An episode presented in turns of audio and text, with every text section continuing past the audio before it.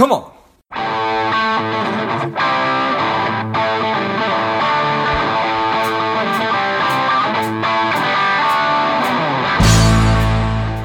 Welcome to Money Savage, a savage approach to personal finance. This is George Grombacher, and the time is right. Welcome to today's guest, strong and powerful Rebecca Walser. Rebecca, are you ready to do this? I'm ready. Excellent. Let's do this. Rebecca is a JD, LLM, and CFP. She's a tax attorney and wealth management advisor with Walser Wealth Management. She's been named a top 100 most influential advisors. She's a best-selling author, radio host, frequent contributor to many well-known outlets. I'm excited to have you on. Rebecca, tell us a little bit about your personal life, some more about your work, and why you do what you do. Okay, so I am happily married with children, and I wrote a book last year. It came out, and so I did a book tour last year, and this year we're just getting the message out through various mediums, yours being one of them, so we're really excited about that. The book's Wealth Unbroken. But my background is I was in finance for over a decade before I became a lawyer, and then I became a tax lawyer and worked in tax law. And had one of those epiphany moments where I was talking with somebody as a tax lawyer and their financial advisor, I thought their advice was absolutely horrible. I couldn't stand it. My ears were burning, and literally said, this is not going to work for me. I'm going to have to open my own practice where I have a holistic, sort of overarching, encompassing view of everything that's going on, not just the tax-specific piece. That's really kind of how my practice was started. You said enough is enough. Yeah, I simply must do something about this. Got it. Well, I know that's right. In Wealth Unbroken, you spent a good amount of time talking about how people have been given bad advice for a long time, and that a lot of the conventional advice that people have been getting is not getting them to where they really want or need to be. So I don't know if there's a good jumping off point for just talking about some of that bad advice, maybe first. Yeah. I mean, if we look, obviously as a tax lawyer, I'm going to look at the tax advantaged advice that people are given just in conventional, wisdom and financial wisdom that we've really gotten for the last, almost 40 years. And it really dates back to 1981 when the 401k really became our most prominent retirement vehicle in America and has remained there since that time. And so just to give a really high-level view, George, of why this vehicle is not, the vehicle that we think that it is, we have to really go back in time to 1981. We have to see why it was so popular and got gobbled up immediately upon its launch. And so what you see when you go back to 1981 is that our top marginal tax rate, in other words, the top tax bracket was 70%. And so you had much higher taxes in the 80s and the 70s, but really the early 80s before Reagan's reforms took effect in 87. So his 86 reforms went into effect in 87. You had a lot higher tax rates. And so you had an American public that was just screaming for savings and deferments of any kind immediately. And so this 401k program came out that said, hey, listen, you're going to save for retirement anyways. Put it in this special account, and we won't tax you currently on the money you're earning that you put into this special account.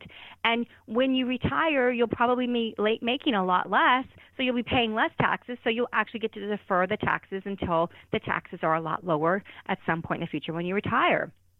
So from the tax perspective alone, America just completely gobbled up the 401k. I mean, it was phenomenal. And businesses, likewise, corporations, they were looking for something to turn off their massive $1 million of responsibility every year on what we call the defined benefit or the pension system, because they were completely responsible for funding that. That was 100% funded by corporations, and it was just a benefit that was provided, a retirement benefit that was provided to corporate, to employees.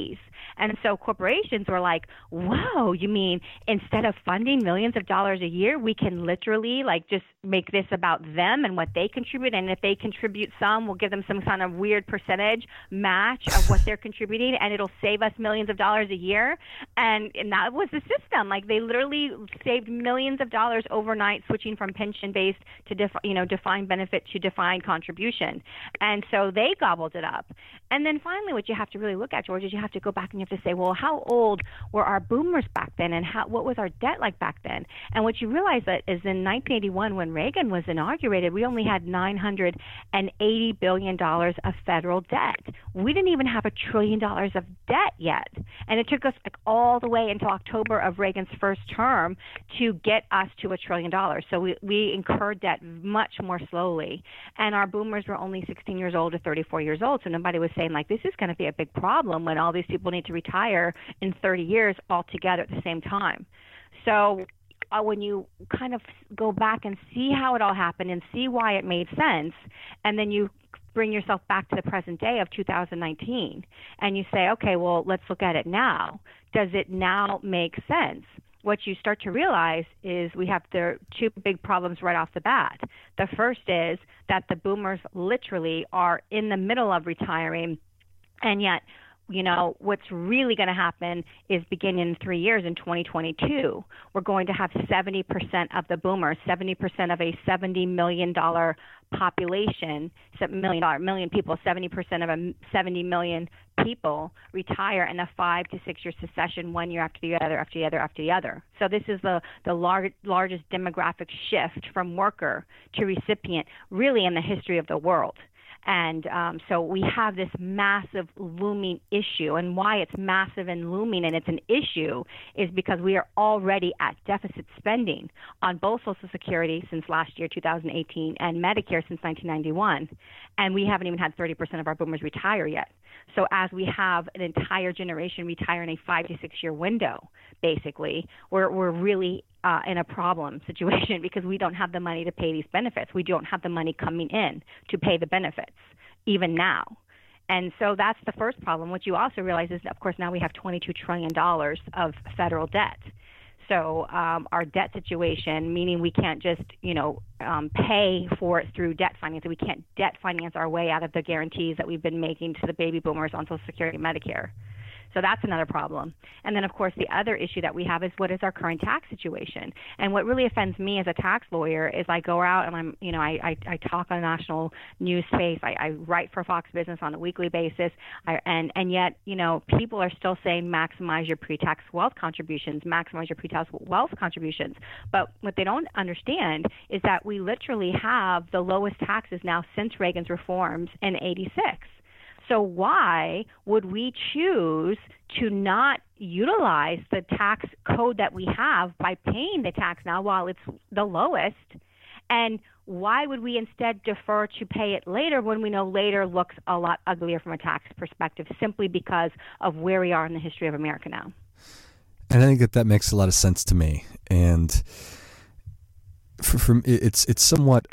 I don't know what the term is. I'm very, very, very concerned for all the reasons you just described, that our debt when the 401k was introduced was $980 billion. Now it's $22 trillion. We've got 70% of 70 million people or whatever going to use Medicare and Social Security. And then we do have all these Americans who are been deferring and now are going to be taking money out in a taxable environment. And you are a tax expert, or perhaps I don't know if you're comfortable with me calling you that. How do you think? I'm fine with that. how do you think that people think we're going to pay for everything that we're going to have to pay for as a country? Do you think that people realize that taxes are going to be going up, or? No, I don't think they do at all, because I think if people universally understood our future, that nobody would accept on its face that pre-tax wealth building beyond any kind of employer match. Like I always tell people, take advantage of the match because it's free money, and we'd have to have a 100% tax in order to basically not make that not worth it. So take advantage of the contribution to a match. If they're matching you a penny for a penny, take advantage of that penny. But beyond them matching you, if people really understood where the taxes must go, then they would just laugh. They would find that the pre-tax wealth, conventional wisdom is laughable. And they would be like, you've got to be kidding, right? Because we have like the lowest taxes we've had in almost 4 decades right now. And where we're headed is ugly. And, you know, it's not that Rebecca Walser says it's ugly. It's that the CBO says it's ugly. The CBO did a report in 2008 at Paul Ryan's request and concluded that, you know, based on where we're headed, and you got to remember that they wrote this in 2008 when our federal debt was only $10 trillion, not $22 trillion, you know, and we weren't on the precipice of these massive baby boomer retirements in 2008. But they said in 2008 that what will happen in the future is that, one, benefits will be cut, two, taxes will go up, and three, both. So it's really interesting how they actually said those things, like one, two, and then really actually three. Three is going to happen, which is both of these things are actually going to happen. We are going to have benefits be cut, and we are going to have taxes go up.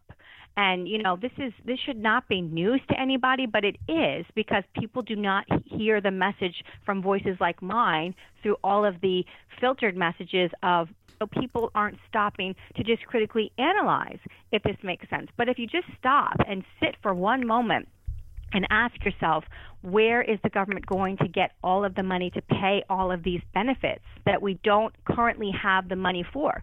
And you have to understand, George, that every time a boomer retires, it's a double negative to the federal budget, because right now that boomer is working. By definition, they're not retired, so they're paying into the system, they're contributing into the system. And when they simply retire, as they're entitled to, they stop working and they stop contributing, so there's no more payroll taxes going to help fund the program that is, you know, covering Social Security and Medicare payments. So that first retirement is the first negative to the federal budget. And then they themselves go rightfully on to Social Security and Medicare, so that's the double negative every time a boomer retires to our federal payroll tax system. And we have 70 million of those people doing that over these next, you know, 8 years, if you add in, because, you know, our 70% doesn't start until 2022, so we really have, you know, three more years technically, 19, 20, and 21. So we have 3 more years, and then we have a 6-year period. So we have 9 years left for all of this stuff to actually be fully and true fruition. But once we hit 2022 and we have multiple millions of people retiring en masse every single year, the government's only going to be able to fake it for so long, because we're in deficit spending on Social Security as of 2018. Just even with less than 30% of our boomers retired, we are already spending more on benefit payments on Social Security than we are taking in. Got it. So that's a pretty rough spot. Well, at least that gives our politicians enough time to figure it out. Anyway, so there has been a lot of talk by politicians about putting wealth or putting additional taxes on the ultra wealthy, and I think that that's all fine and well. But I also, part of me thinks that they're going to have to expand the increase in taxes to not only the ultra wealthy, but probably really to everybody in order to generate enough tax revenue. And as a tax expert, I'd like to get your take on that. Oh, there's no doubt that the numbers bear that out, exactly as you say.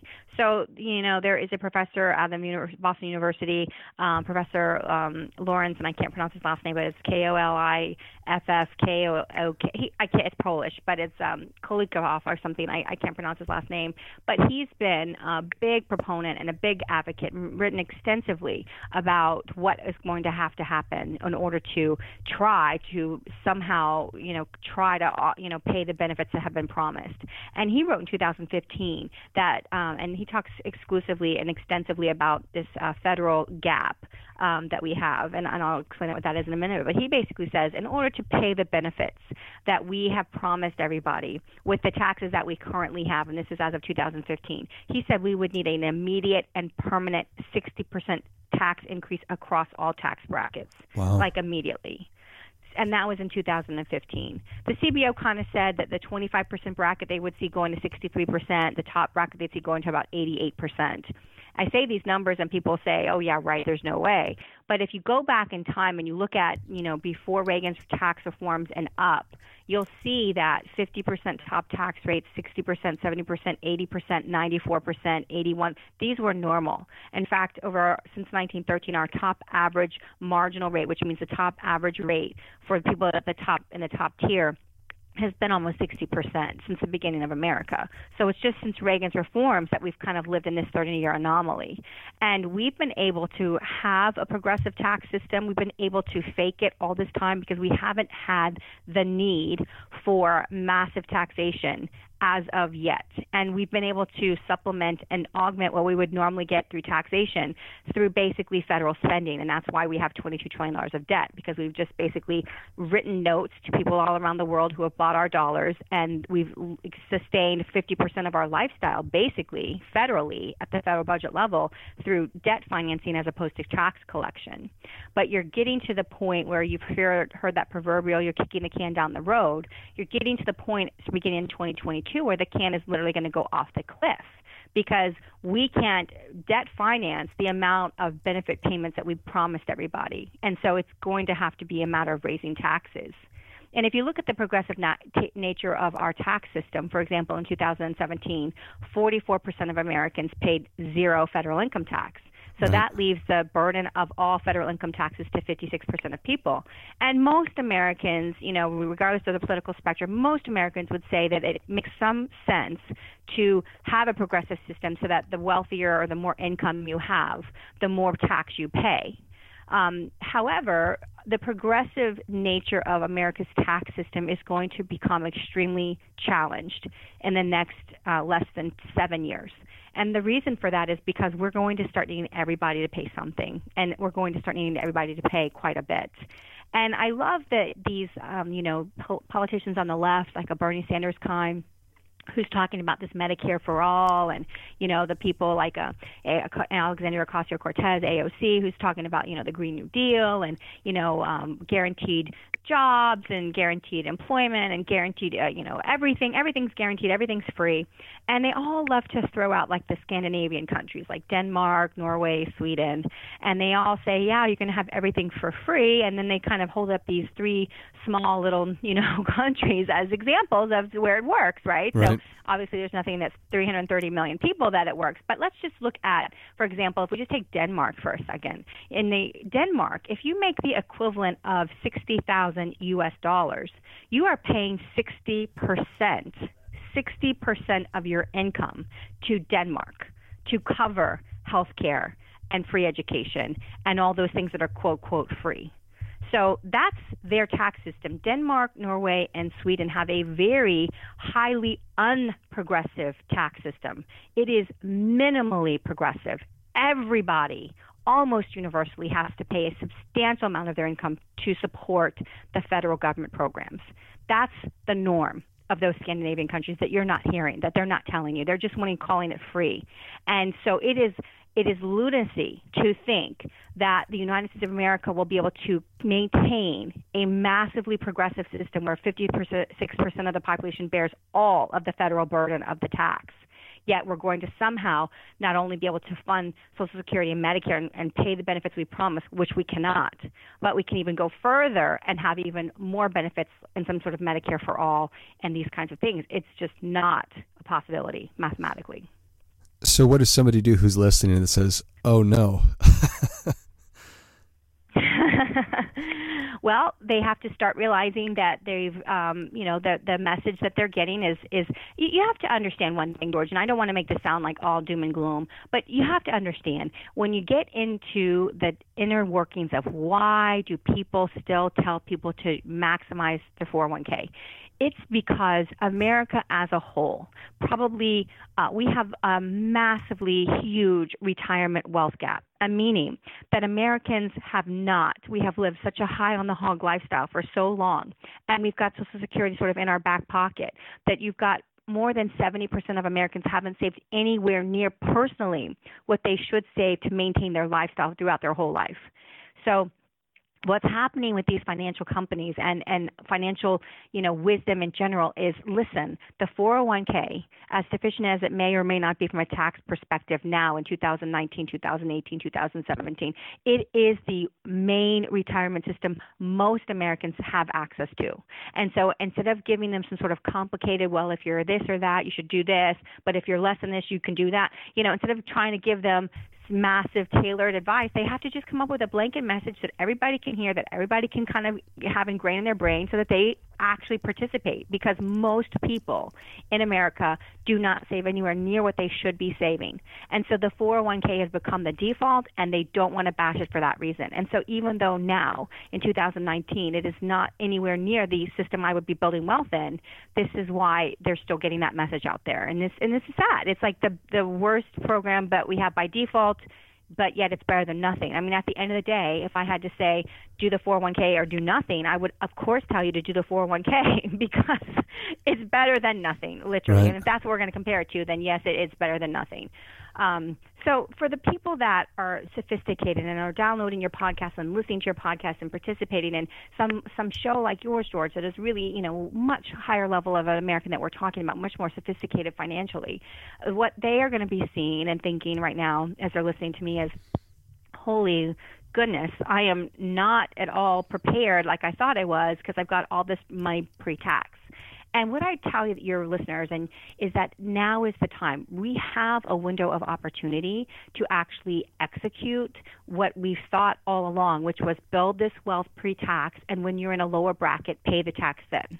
So that is actually ironically true right now. And I'm praying that it's true for the next 7 years. I pray we have 7 years left of great tax policy, but we might not. We might have 4 years or 5 years, or maybe we might have 3 years. I don't know.